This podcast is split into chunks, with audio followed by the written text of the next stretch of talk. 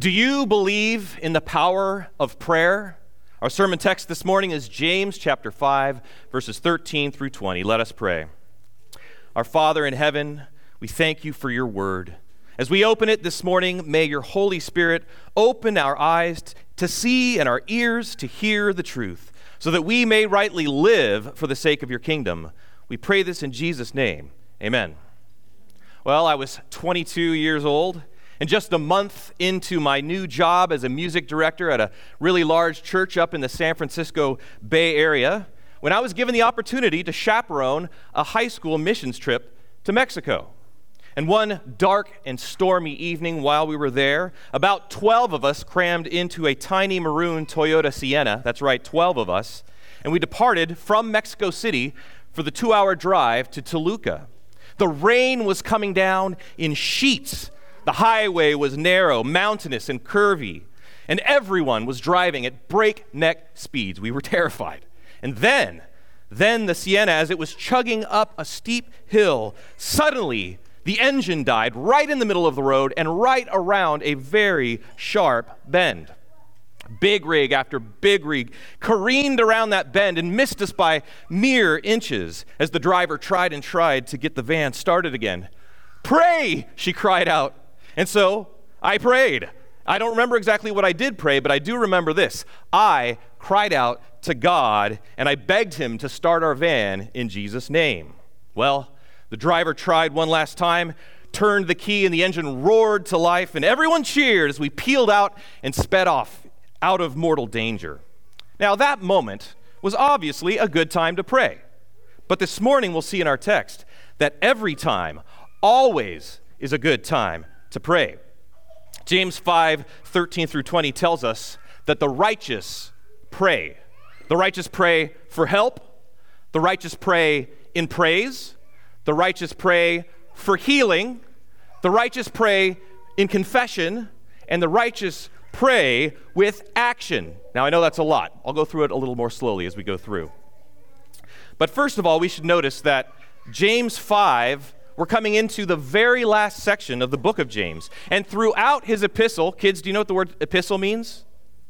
Letter. Very good. It means letter. So throughout his letter, James has been encouraging his followers and the followers of Jesus to stay faithful in the midst of hardships.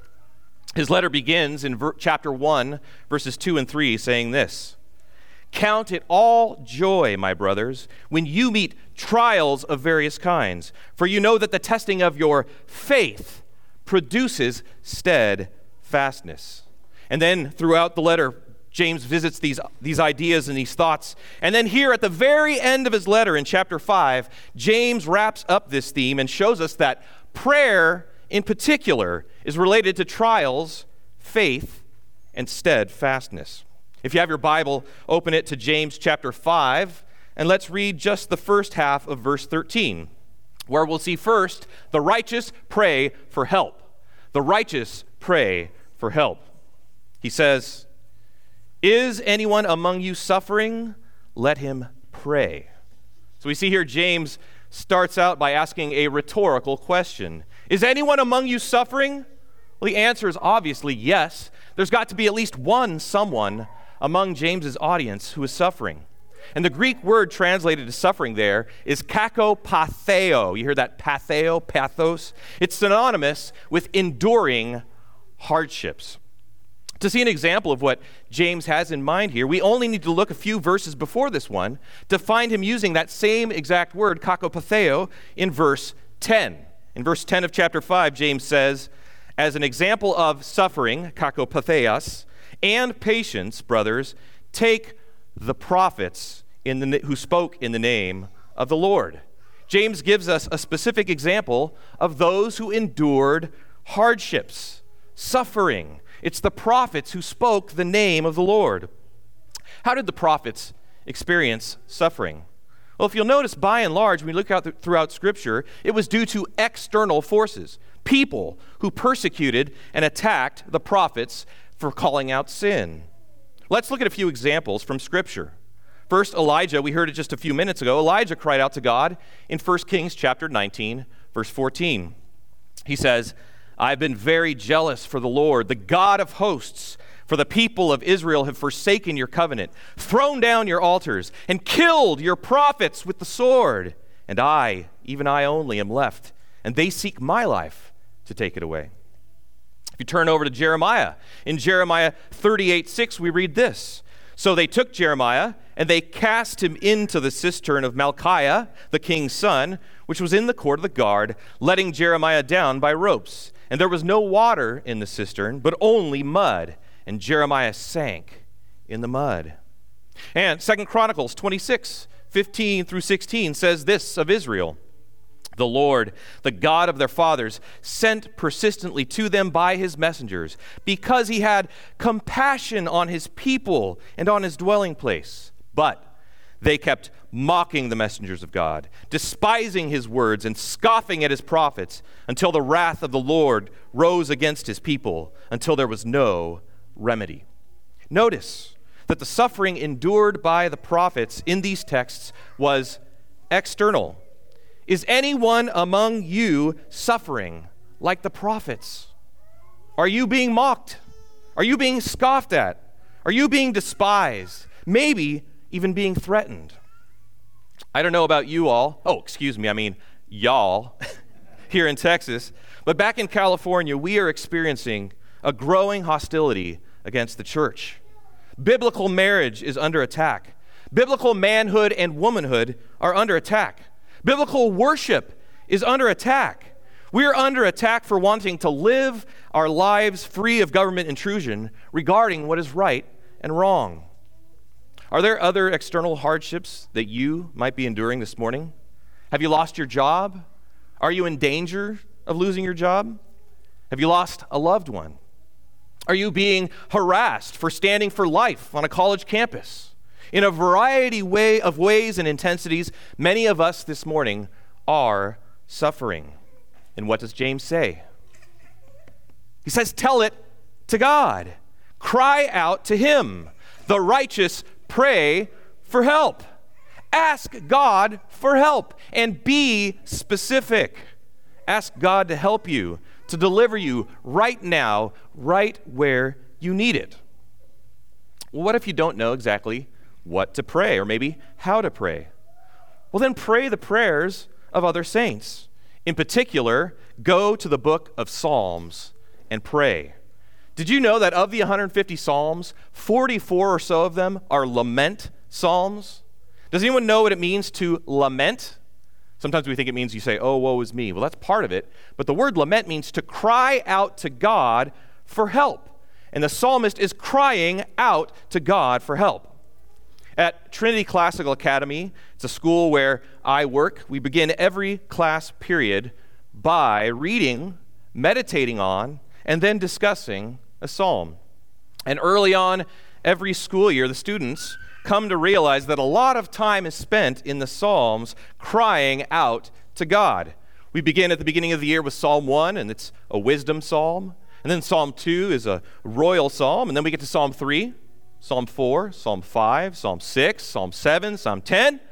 All lament psalms. Lament psalms, psalms that cry out to God, can comfort us to know that we are not alone in our suffering. They encourage us because they remind us that God hears when we cry out and He answers when we cry out. One of my favorite lament psalms is Psalm 6 because of its vivid imagery of enduring hardship. Let me read it for you. O Lord, rebuke me not in your anger, nor discipline me in your wrath. Be gracious to me, O Lord, for I am languishing. Heal me, O Lord, for my bones are troubled. My soul is also greatly troubled. But you, Lord, O Lord, how long? Turn, O Lord, deliver me, deliver my life. Save me for the sake of your steadfast love. For in death there is no remembrance of you. In Sheol, who will give you praise? I am weary with my moaning. Every night I flood my bed with tears. I drench my couch with my weeping. My eye wastes away because of grief. It grows weak because of all my foes. Depart from me, all of you workers of evil, for the Lord has heard the sound of my weeping. The Lord has heard my plea. The Lord accepts my prayer. All my enemies shall be ashamed and greatly troubled. They shall be turned back and put to shame in a moment. That's good news, brethren. The Lord hears the prayers of the righteous. Is anyone among you suffering? Let him pray. The righteous pray for help. Second, the righteous pray in praise. Let's read the second half of verse 13. James says, Is anyone cheerful? Let him sing praise. Well, we've seen the obvious so far that you pray when you're in trouble. But we often forget, don't we, that when times are good, we're supposed to pray as well. When things are going well, I tend to assume that it's because I'm doing everything right. It's going well for me because I'm pretty amazing. That my well being is due to my merits. We forget James 1:17. Every good gift and every perfect gift is from above, coming down from the Father of lights, with whom there is no variation or shadow due to change. We need to remember that when God has blessed us, our response is to be thankful, and not just a little thankful, a lot thankful. We're not just to tell praise, we're not just to shout praise. What does it say? We are to sing praise. You can probably tell already that my family and I love singing, and I think that you all love singing too, right? Isn't it glorious to come in here on the Lord's Day and enter his gates with thanksgiving and sing praise in response to a God who has called us into his presence? I don't know about you, but for me, it makes me even more cheerful and thankful when I sing praise. The Greek word here for sing praise is psallo, from which we get the word psalm. Yes, I know you don't say it that way. This is why the King James version of this uh, passage says, Let him sing psalms. As you already likely know, but you should be reminded all the time, the Psalms are the songbook of the church, and they have been the songbook of the church throughout history. That's why we sing a psalm every week here back at my church and here at King's Cross. We just sang one a few minutes ago. Notice that? It was Psalm 100. That's a psalm, a hymn of praise. Is anyone cheerful this morning? Let him sing praise. The righteous pray in praise. Next, the righteous pray for healing. Let's read verses 14 through 15. Is anyone among you sick? Let him call for the elders of the church and let them pray over him, anointing him with oil in the name of the Lord. And the prayer of faith will save the one who is sick and the Lord will raise him up. And if he has committed sins, he will be forgiven. Here, James addresses another good time for the righteous to pray. We've seen how to pray when you're suffering externally, we've seen how to pray when you're cheerful. Now, we see how to pray when you're suffering internally, when you are, as James put it, sick.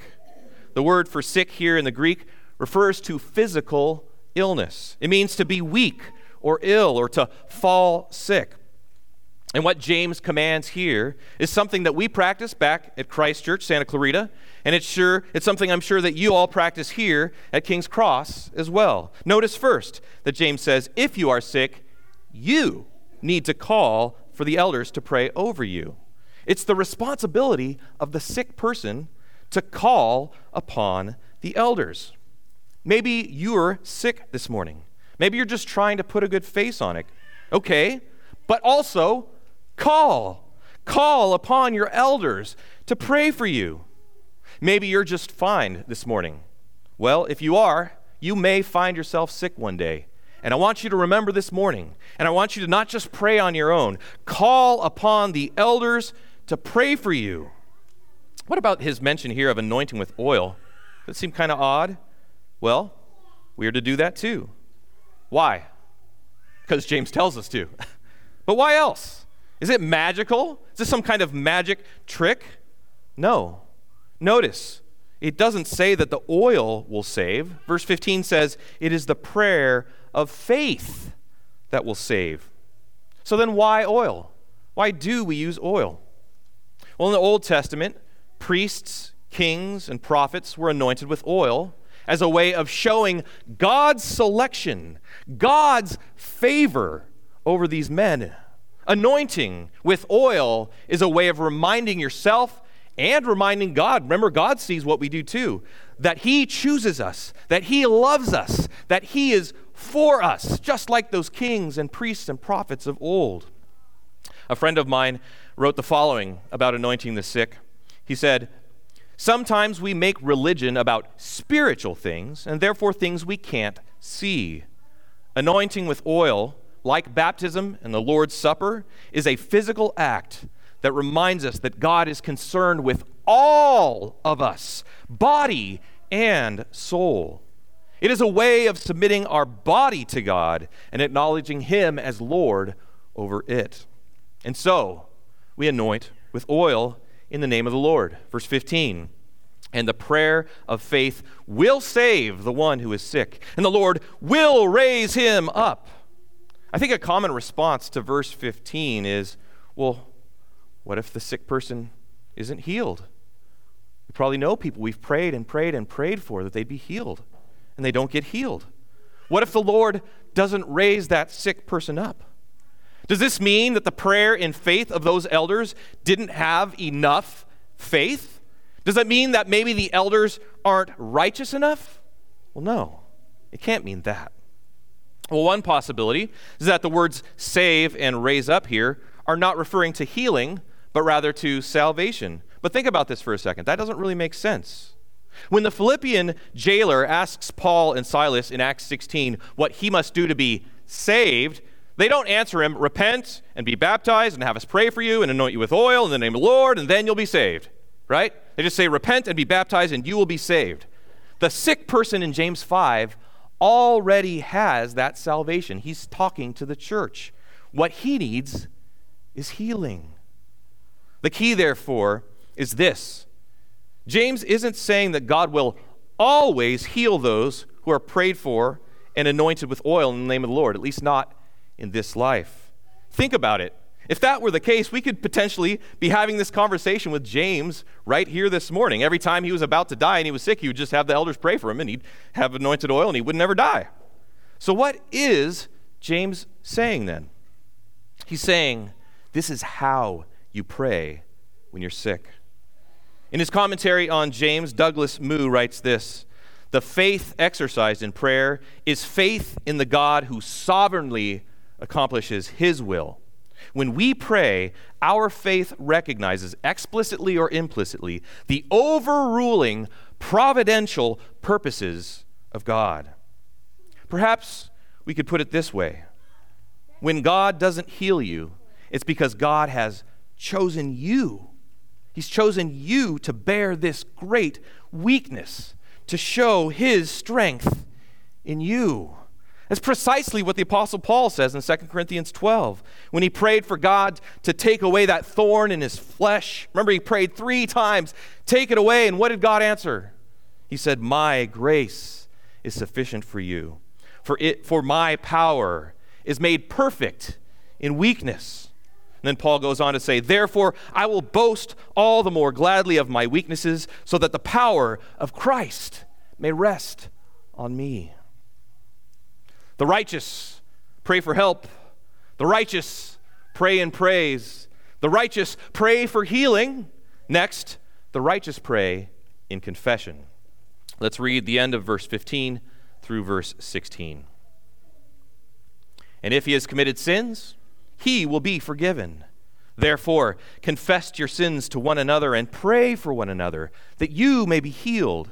The prayer of a righteous person has great power as it is working.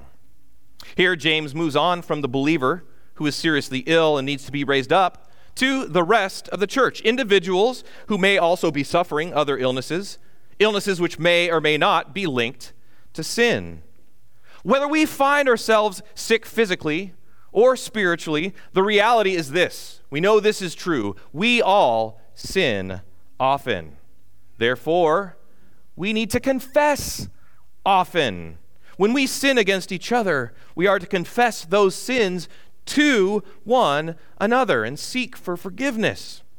A church that confesses sin and prays for one another is a healthy church. Maybe you're thinking right now, well, I haven't sinned against any member here at Christ Church that I can think of. Hmm. What about your spouse? Kids, uh, What about your sibling? I mean, I know I never sin against my wife, and I know my children never sin against each other, not ever on a road trip. Confess your sins to one another and pray for one another, King's Cross. A confessing and praying church is a healed church. James encourages us at the end of verse 16 the prayer of a righteous person has great power as it is working. Do you believe it? Prayer is powerful. Do you believe it? Righteous prayer powerfully brings help to the suffering. Righteous prayer powerfully encourages praise in the cheerful. Righteous prayer powerfully brings healing to the sick. And righteous prayer powerfully brings restoration for those who confess their sins. And then in verses 17 through 18, James goes on to give us a concrete example of the power of prayer. Let's read it. Elijah was a man with a nature like ours, and he prayed fervently that it might not rain. And for three years and six months it did not rain on the earth. Then he prayed again, and heaven gave rain, and the earth bore its fruit. What's James saying here? He's showing us the power of prayer through the prophet Elijah. And he says he was a man with a nature like ours. Well, what kind of nature is that? It's a sinful nature. In other words, he was like you, he was like me. He looked forward to Jesus for righteousness that was not his own, and we look back to Jesus for righteousness that is equally not our own. But we all have a sinful nature, and we are all only righteous because of the blood of Jesus. We're just like Elijah. And notice when Elijah prayed fervently, the world actually changed. Brethren, when you pray, the world actually changes because power is, I'm sorry, prayer is powerful. Your prayer is powerful. We've seen the righteous pray for help, the righteous pray in praise. The righteous pray for healing. The righteous pray for confession. And finally, the righteous pray with action. Let's read verses 19 through 20. My brothers, if anyone among you wanders from the truth and someone brings him back, let him know that whoever brings back a sinner from his wandering will save his soul from death and will cover a multitude of sins. As James concludes his epistle, he calls us to action. Yes, we are to pray at all times. And we are to pray when we're sad. We're to pray when we're happy. We're to pray when we're healthy. We're to pray when we are sick. Our power, our, I'm sorry, I did it again. Our prayer is powerful, but we need to pray with action. That means that when we see a brother or sister around us wandering, we don't just pray for them, we act. We chase them. We plead with them. We speak truth to them. We don't give up on them. We do whatever we can to bring them back to the church. We all wander at times, don't we? We don't always get very far, though, thank God.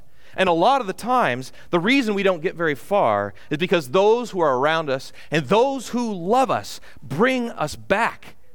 That's what we do as the church, we pray with action. And in doing so, James tells us that we are saving a soul from death and covering a multitude of sins. Think of that. God's using us. Of course, it's really Jesus in us doing all that. It's Jesus who ultimately saves the soul and covers a multitude of sins. But wow, he chooses to use us. So let's be used by being the righteous who pray with action. This morning, we have seen that the righteous pray for help, the righteous pray in praise, the righteous pray for healing, the righteous pray in confession, and the righteous pray in action. Brethren, the righteous pray. Let us pray. Father, we thank you that you call us to pray at all times and as a good father, you hear us and you answer us. So make us bold prayers in faith, so that, like Elijah, when we pray fervently, the world is changed for your glory. We pray this in Jesus' name. Amen.